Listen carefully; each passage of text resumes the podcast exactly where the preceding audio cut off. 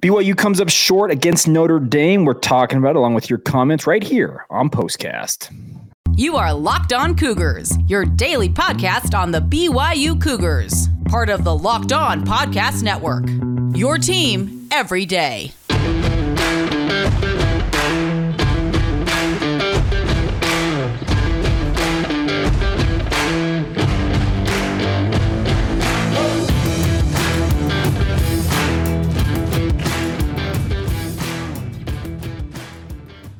What's up, everybody? I'm Jake Hatch, your host here on Locked On Cougars, your resident BYU insider. Thank you for making us your first listen of the day. BYU comes up short in Las Vegas at Allegiant Stadium, losing 28 to 20 to the Fighting Irish of Notre Dame. Uh, this game overall is going to be more about the story of missed opportunities for BYU in this game. Yet again, another slow start dooms the Cougars in the first half. They hold the ball for just over eight minutes total time, and that's the problem. Is these slow starts for BYU, you're able to over, overcome it against the likes of a Wyoming or a Utah State. But when it comes to a team like Notre Dame, you cannot have that type of stuff because this is a Notre Dame team that may not be the same caliber as an Oregon or a Baylor for that matter, but they have plenty of athletes, none more so talented than Michael Mayer. What a fantastic game for him for Notre Dame. And BYU unable to overcome that deficit they put themselves, the hole they put themselves in that first half. You look at the stats in this game, pull that up right now, and it just it, it's kind of baffling for BYU in many ways that they were even in this game down the stretch. The Cougars uh, overall in this contest end up with pulling it up here 323. Oh, that's, that's the kickoff yards. Apologize. 276 total yards versus 496 for Notre Dame. The crazy thing about this is, had BYU's offense been able to do much of anything in the first half of this contest, it might have been a different contest altogether. Uh, BYU, as mentioned, falls into an 18 to 6 hole at the end of the first half. In the second half, the offense comes out and it seemed like it finally woke up. There's a lot of talk about if Jaren Hall was 100%. Kalani Sitake saying he was, quote, definitely banged up after the game. Jaren Hall, though, for his uh, part, came out and told the media contrary to popular belief, there's no shoulder injury.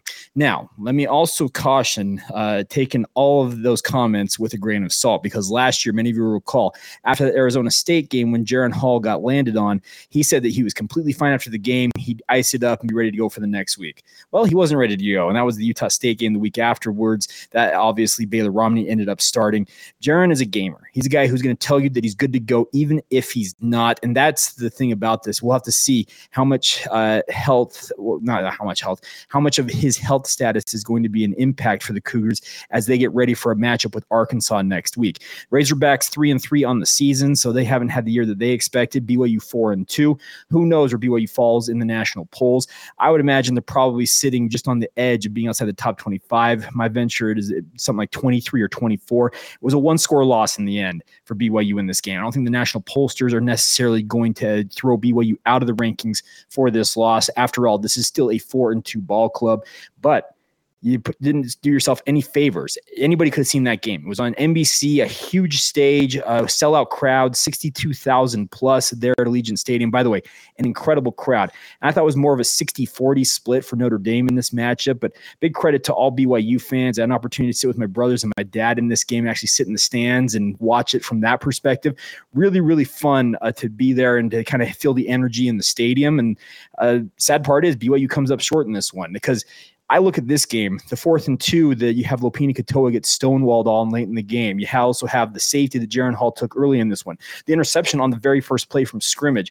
There are a lot of plays, and I'm looking forward to rewatching this game and getting some more thoughts on this after rewatching it. Uh, like I said, I'm sitting in the stands this time, so the perspective of that. But I am looking forward to going back in my film review and see if my perspective on certain things changes. But it just seems like it's a series of missed opportunities for BYU in this one. And that's, I think, what BYU fans, many of you out there watching this and or listening to it, are going to talk about is the fact that it just seemed like BYU, they had opportunities in this game, but every time it seemed to come up snake eyes, to use that expression, as we are in Las Vegas. I'm coming to you guys actually from my hotel room. So it's it's to be one of those games I think BYU fans look back on and say, what if? Because had BYU's offense not laid an egg in that first half, it truly might have been a different game for the Cougars. So we'll obviously break this down. Um, some highlights, I guess, good news for BYU in this game is that I thought Kody Epps had yet another stellar performance for BYU. The lack of touches uh, going to both Puka Nacua and Gunnar Romney, especially in the first half, was absolutely astonishing. But a guy like Kody Epps, he is showing more and more to be one of the top three or four wide receivers in BYU's rotation. That's a fantastic development because that's a young man who I think you're going to really count on as BYU gets ready to go into the Big 12 next year. So that was positive to see. Max Tooley remains, I think, BYU's best defensive player. Had a huge interception, actually giving BYU a chance when Notre Dame was driving there. Uh, he had a couple other big plays in that one. Peyton Wilgar actually tipped the pass uh, that uh, Tooley ultimately intercepted. I thought was Peyton Wilgar, maybe his finest game of the season. I thought the defensive line had its moments as well. Guys like Lorenzo Fauatea. I thought Tyler Batty had some moments in this one. Gabe Summers, unfortunately, looked like he got injured once again in this one. It's just disappointing for him, especially after he came back after a two game absence to play in this one. But I thought BYU's defense, I guess, as a whole, did their part. Uh, obviously, giving up 28 points, most people will tell you anywhere between anywhere between 24 and 28 points. Bronco Mendenhall, he had his benchmark. He believed if his defense gave up 24 points or less, more often than not, BYU was going to win that game. Well, his this defense for BYU gave up 28 points. And this offense, if they had been able to get a couple more critical plays, the Puka Nacua dropped late in this one when I thought he was getting held the entire way down the field, but the ACC officiating crew did not want to call anything in this game. Two total penalties in this contest one on BYU, one on Notre Dame. One on Notre Dame came 57 minutes into the contest, but uh, you have to play through all that. That that's the thing about that. You can't uh, say, "Well, the refs screwed us in this one." They did not screw BYU in this one because the BYU offense, funny enough, they have kind of been the bright spot. It feels like for most part this season, Like their ability to keep BYU in football games, get big touchdowns, that type of stuff. In this one, BYU's defense in many ways showed up for the entirety of the game versus the offense, where the offense it was like a no show in the first half. So disappointing outcome to say the least for BYU now sitting at four and two. We'll get to your comments here in just a minute. Uh, we'll get those from social media. But first, a word on our friends over at Bet Online. They are your number one source for all the football betting information you need this season, my friends. Find all the latest player developments, team matchups, news, podcasts, and in-depth articles and analysis on every game that you can find out there. And as always, Bet Online remains your continued source for all of your sports wagering information with live betting and up-to-the-minute scores for every sport out there. It is the fastest and the easiest way to check in on all of your favorite games and events beyond football, including Major League Baseball, MMA, boxing, and golf. Head to Bet Online right now or use your mobile device to learn more. It's betonline.net where the game starts. Thank you once again for making Locked On Cougars your first listen of the day. Always appreciate you guys checking out the show. Let's get to your guys' comments now. I'll throw the graphic up here on the screen guys will actually be able to see some of these uh, coming in here. We'll get to as many of them as in the time we have remaining here. It's going to be a little bit shorter of an addition here, but let you guys actually see what some of you out there in social media land had had to say about this one. All right, let's start off with this one. A Wild Turkey Fart Blunt, our good friend Ryan Van Wagenen at VWAG23 says, We might be the worst prepared team in the country. As things currently stand, I do not see any way of recurring mishaps getting corrected without a major overhaul on this staff. Well, Kalani Sitake said that they were going to have to do some uh, critiquing of their decisions in this game. Uh, they had the personnel issues with uh, 10 men on the field at least three times in that first half, forced at least two timeouts. They took a delay game on the first extra point that Justin Smith ultimately missed. That type of stuff can't happen. That's like the small stuff. That is the stuff that you're overlooking if that type of stuff is happening. And that's the disappointing part if you're a BYU fan. Our good friend David Hatch says, again, not good enough. Can't show up for only one half of games. That's true. That's on the coaches and the players. Everybody has to take responsibility. Also, the time of possession and number of plays run is exactly why this defense is so frustrating. They can't get off the field. The offense shoots themselves in the foot.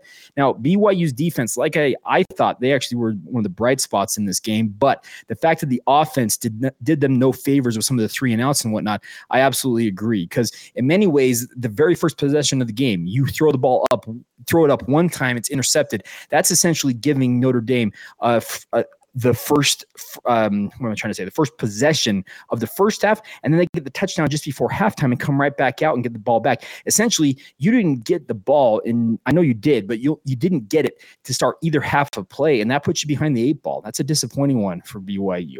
Jacob Osler here. Jacob Osler four said blame on all sides, but especially the coaches. The identity of this BYU team is either play slash coach brilliantly or play slash coach horribly. This game we got seventy percent horrible and thirty percent brilliant. All right. I like that, Jacob. I like that breakdown.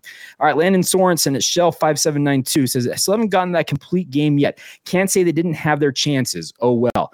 I completely agree with that. Kalani Sitake has been talking about this for the better part of, the, of four weeks now, saying, I want to see our team play a complete game. Well, they're at the halfway point, sitting at four and two. And I completely agree with Landon. We have not seen a complete game performance for BYU. Actually, I think the closest they have come is probably the Baylor game, maybe the USF game, but maybe the Baylor game is the closest they have come to playing a complete game. Uh, Andy at O underscore Rascals, the plague of the slow starts continues. The defense figured it out this week, but the offense did not. We need to get how to get Puka and Gunnar's mojo back. I actually thought that Puka and Gunner, when they actually got the ball in their hands, the mojo was just there. The problem is actually getting the ball in their hands, and that was the big uh, concern there. All right, YouTube Blue, SC Price, UTP saying, I got, I love the fight. First half frustrated on offense, hated the timeout on fourth down call. We really found a safety in Micah Harper with, but with more out. The rest are a huge drop off and a glaring hole. I will disagree with that. I actually think Talan Alfrey is very, very good in that spot. Malik Moore is very, very good, but I thought that that was not necessarily a glaring hole at safety. Michael Mayer is no legit, no doubt, but they had to know that was coming uh, with him. Surprised we didn't bracket him. I agree because you allowed a guy like Michael Mayer. He had 10 receptions in this game, the most of any NCAA tight end this year. Uh, you can't have that. You, you've got to take him out of the game. And deciding that you that was the guy you were going to let beat you if that's the case, BYU made the wrong decision, obviously, in that one. JT Lamro at JT underscore Lamro saying, I thought we had him in the fourth quarter. The BYU section stole all the stadium energy, and then we got the touchdown to get within five. That was one of those special moments in sports. So cool to be a part of it. The team played with heart, and if we can figure out a way to start better on offense, we can be so much better than we've shown. Oddly feel better about this loss than our last two wins. I love this team. Go Cougs. All right, JT, I like that. They did show some fight down the stretch. I will give BYU that, but this is a game that you probably, in many ways, you look at it and they say, we probably should have won this one. All right, a couple more before we call it quits on this edition of the postcast of Locked On Cougars. says uh, BYU four a playoff bogey. The slow starts continue. We said that we couldn't fly in this we said that we that it wouldn't fly in this game, and we were right. BYU's defense made enough plays to win this game, and BYU's offense was only a few plays away from taking the lead. When Jaren Hall has it going, keep the ball in his hands. There's a lot of people out there, by the way, they're upset about Jaren Hall not, not having that ball on fourth down. I I can see that. My biggest question is, okay, if you're going to run the ball up the gut on that play, why is it that Lopini Katoa is holding that ball rather than your 235 pound power back in Chris Brooks? That's the that's the interesting part about this. Uh, BYU four Trey at playoff bogey continues says Christopher Brooks has found something in this game. Does that bode well for the rest of the season? I would hope so. Says BYU was only a few plays from a glorious comeback. I think it tells you something that BYU is very close to taking that next step maybe they are a playoff bogey, but the thing about this, this is a game that's going to stick with BYU fans because it just seems like they were so close, as you mentioned, to breaking through on this one. It would have been nice to actually see them take this win, learn from it, move on. The loss is obviously going to stick with them a little bit longer. All right, a few more questions here, a few more comments, excuse me. Chase Schwartz at Chase Schwartz uh, three says NFL QB and you take the ball out of his hands four times in a row. Hmm. Okay, maybe he wasn't healthy. I, we don't know necessarily the status of that. I, the play, and then uh, Josh Chisholm, the play calling this season has just been baffling at times. Okay, you can you could argue that. Uh, Jared Labrum here, uh, frustrating game. Why did Hall look so bad so early? Defense as well, just terrible to start so poorly. It did BYU in. It really felt like uh, for BYU to start as slow as they did. And then the final thing, Trevor Burton here, defense stepped up with huge stops. The offense couldn't get the job done. Slow start killed us again. I, I completely agree with that. That's that's the thing about this is you look at the slow start. Once again, absolutely crippling to BYU's chances in this game. And Kalani can say all he wants at this point about wanting to start faster, etc. But until you see that actually happen, that I think is where BYU fans are going to be the most frustrated is the fact that it just it they're they're not showing the progression you would have liked to have seen for them in this matchup. So Disappointing loss, all the same. Like I said, I'll be doing my film review. I'll have that for you on the Monday edition of Locked On Cougars, a full edition. Uh, we'll talk about that. Uh, looking forward to driving back to Salt Lake, and I'll probably watch that along the way on the drive back north. But thank you to all of you for your support of the podcast. As always, thank you for making this your first listen. Want to encourage you guys to make sure you make a Locked On Big 12 your second listen to the day. Josh Neighbors does a great job making sure you're up to speed on everything going on in the Big 12 conference. By the way, TCU knocking Kansas from the ranks of the unbeatens the Big 12 folks pretty frisky this year. Oklahoma's awful. Texas absolutely obliterates them in the Red River rivalry. So if you want all the breakdown of all of that, check out the Locked On Big 12 podcast. Get it free and available wherever you get your podcasts, just like this one. It's also available on YouTube, like this show as well. That'll do it for me. A big thank you for joining us. As always, we'll be back on Monday with a full edition of the show, uh, live from my studio at my house. Uh, but signing off from Las Vegas, it's Jake Hatch. This has been the Locked On Cougars postcast.